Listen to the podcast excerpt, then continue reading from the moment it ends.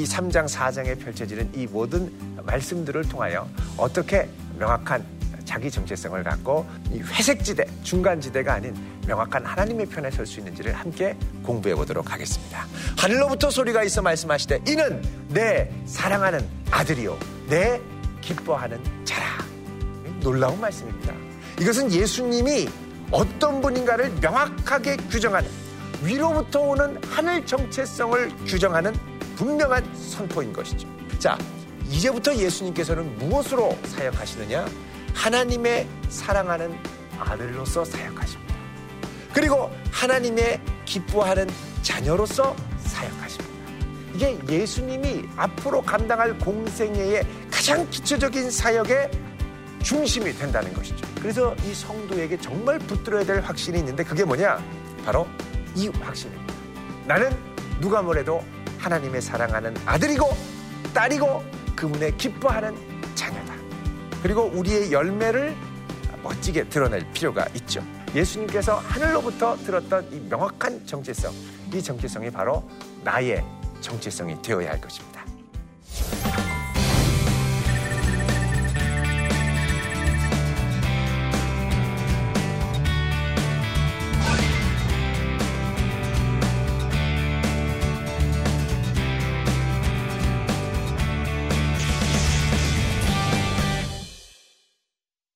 시청자 여러분 안녕하세요. 대전 도안교회를 섬기는 양형주 목사입니다.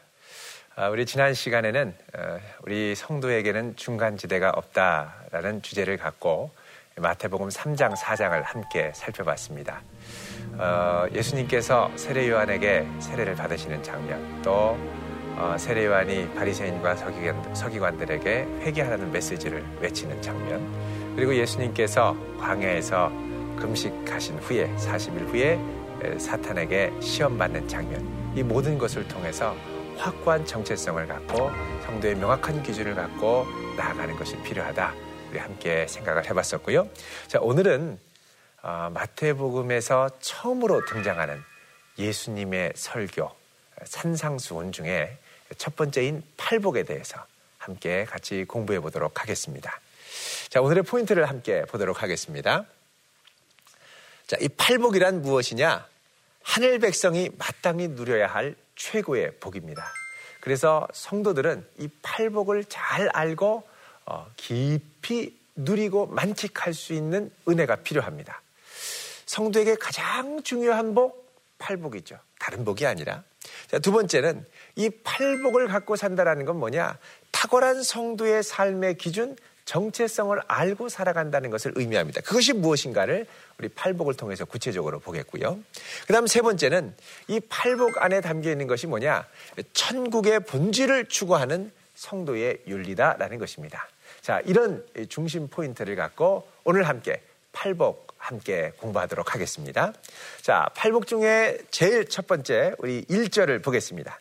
예수께서 무리를 보시고 산에 올라가 앉으시니 제자들이 나온지라 이렇게 말씀하죠. 자, 예수님께서 말씀을 가르치러 나오십니다. 마치 십계명을 받고 이 신해산 아래로 내려오는 모세를 연상시키죠.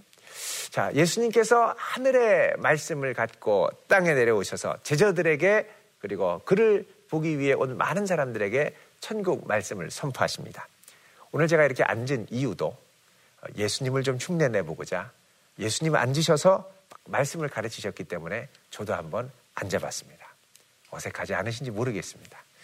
자, 그러면은 예수님께서 처음으로 말씀하시는 복이 무엇이냐? 자, 2절에 입을 열어 가르쳐 이르시되 3절 말씀합니다. 심령이 가난한 자는 복이 있나니 천국이 그들의 것이며 자, 팔복 중에 첫 번째입니다. 심령이 가난한 자의 복.